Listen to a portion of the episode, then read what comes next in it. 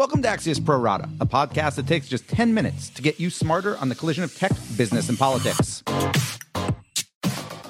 I'm Dan Primack. On today's show, some Kushner conflicts in Saudi Arabia, and Google ends up on the wrong side of gay rights groups. But first, Joe Biden's big gamble. Axios' Mike Allen this morning reports that the biggest question right now around Joe Biden isn't so much if he's going to run for president, but if he's going to do it alone. The former Veep apparently has been wrestling with the idea of announcing his running mate on day one, and if he does so, making that running mate Stacey Abrams, the popular Georgia Democrat who in November lost a very tight and contentious race for governor. On paper, it makes a certain amount of sense. Biden would be running in perhaps the first ever American presidential election where being a white man, particularly an older white man, is viewed as a negative, at least among Democratic primary voters. So adding a younger African American woman like Abrams could give him some demographic defense. And particularly that would be true when his history with the Anita Hill hearings gets raised during debates, which it undoubtedly would. But at the same time, picking Abrams might look a little desperate and also dismissive of the other potential running mates who are currently vying for the top spot, including a record number of women. Plus, it's unclear exactly why Abrams would want to box herself into this particular corner. She's currently focusing on voter rights issues, gave a very well received reply to Trump's recent State of the Union address,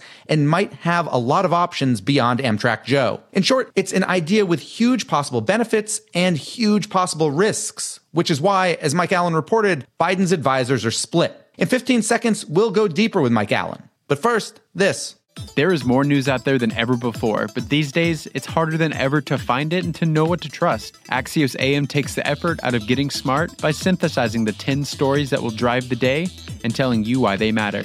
Subscribe at signup.axios.com. And now, back to the Pro Rata podcast. We're joined now by Axios executive editor Mike Allen. So, Mike, let's start with the obvious question here. Is Joe Biden going to run for president? 95, 6, 7% chance, according to the people around him. And they're very deliberate in not making a 100. It's funny. People around him, even people who were very skeptical about the idea of him running, now basically are telling us he's all in and have been for a while now. There was a distinct change in the guidance that we were given. There still is a little mental reservation among some of them, and I think that that reflects the same among the vice president. So what they will tell you is he's been deliberate about this. He calculated that he could wait. They say that that calculation turned out to be correct based on the fact that all these other heavy heavy hitters have gotten in, and he's still at the top of the polls in Iowa and elsewhere.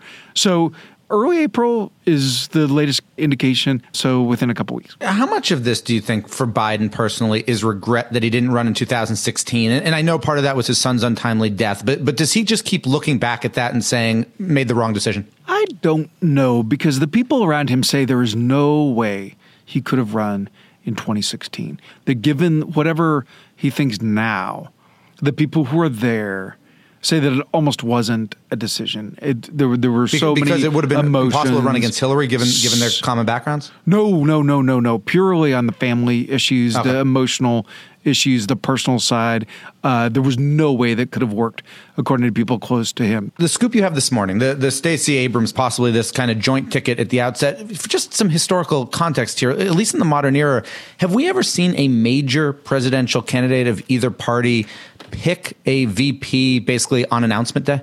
So the expert on this is uh, the great Michael Beschloss, and he was kind to share his mind uh, with me, and he said that there there has not been a winning one. So the this would be groundbreaking. Uh, there's no question about it. There would be.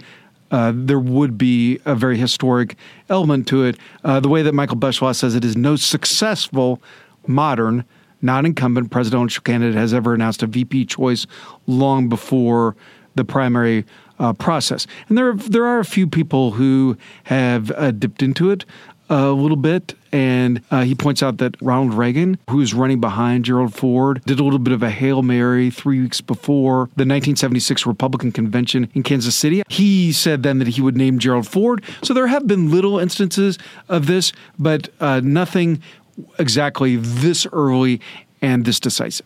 You know, you write this morning that, that his advisors are a bit split on the idea of this. Leave aside whether Abrams would accept. I'm looking at the Twitter comments. They are not terribly positive, and that is coming from Biden supporters and from Abrams supporters. So let me ask you about each of these.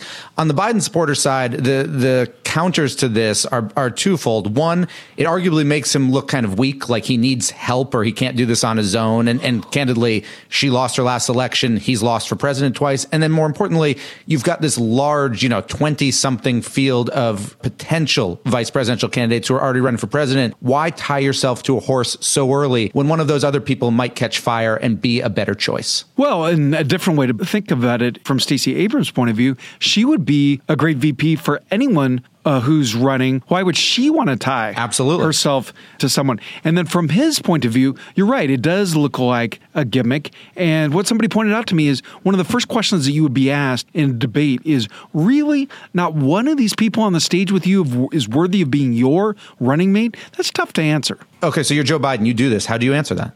I think he would say that he wants to be part of the next generation of democratic politics, and politicians can always find things to say, but the sort of that's a tough one though right? If, if he says that you're going to have people like kamala harris and beto o'rourke say hey we're over here. We are the next generation of democratic politics. You, you don't need to take the second place person. Take us. Right. No uh, you're totally right and it's why advisors are very leery of this. The people who are arguing for it say that it distinguishes him. That is, one person said to me, it keeps him from being just another old white guy and uh, would sort of uh, tie himself to the next uh, generation. The New York Times popped up a story saying that uh, he's also looking at the idea of limiting himself to one term. That's been kicking around for some months. Seems totally impractical because the idea of making yourself a lame duck preemptively, Dan, as you know, politicians just don't think that way. No, they don't. Let me ask you one question on the other side. Is there any chance that Mike Pence is not on the Republican ticket ultimately as the VP?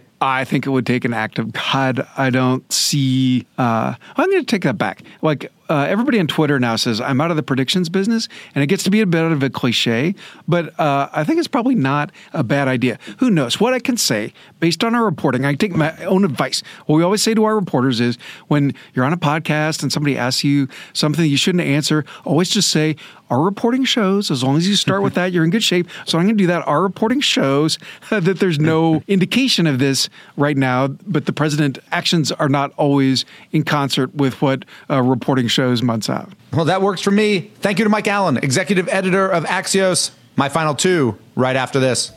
Axios gives you the news and analysis you need to get smarter faster on the most important topics. In our unique smart brevity format, we cover topics from politics to science and media to tech. Subscribe to get smarter faster at signup.axios.com. And now, back to the Pro Rata podcast.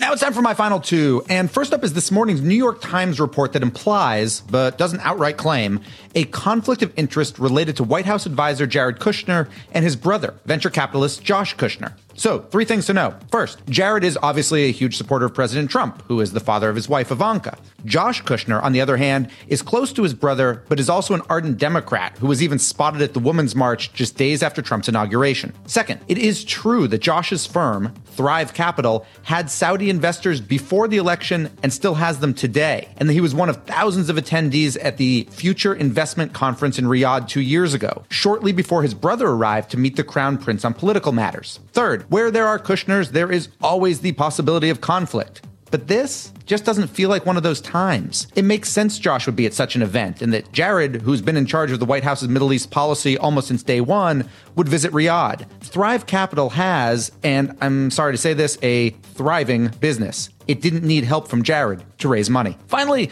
Google is under fire today from LGBTQ activists for its refusal to pull an app aimed at convincing people that their same sex sexual attractions are both sinful and changeable. It's published by something called Living Hope Ministries and already was dumped by Apple and Amazon and Microsoft, each of whom appeared to view it as a subtle form of conversion therapy, something widely believed by medical professionals to be not only ineffective, but actually harmful to mental health. Google so far isn't explaining its position to keep the app in its app store, despite over 130,000 signatures on a change.org position calling for the company to reverse course. And we're done. Big thanks for listening. And to my producers, Adam Gracia and Tim Shovers. And it's actually Adam's last day with us today. So my deepest and sincerest thanks for all his hard work since we launched last summer. Have a great National Fragrance Day. And we'll be back tomorrow with another Pro Rata podcast.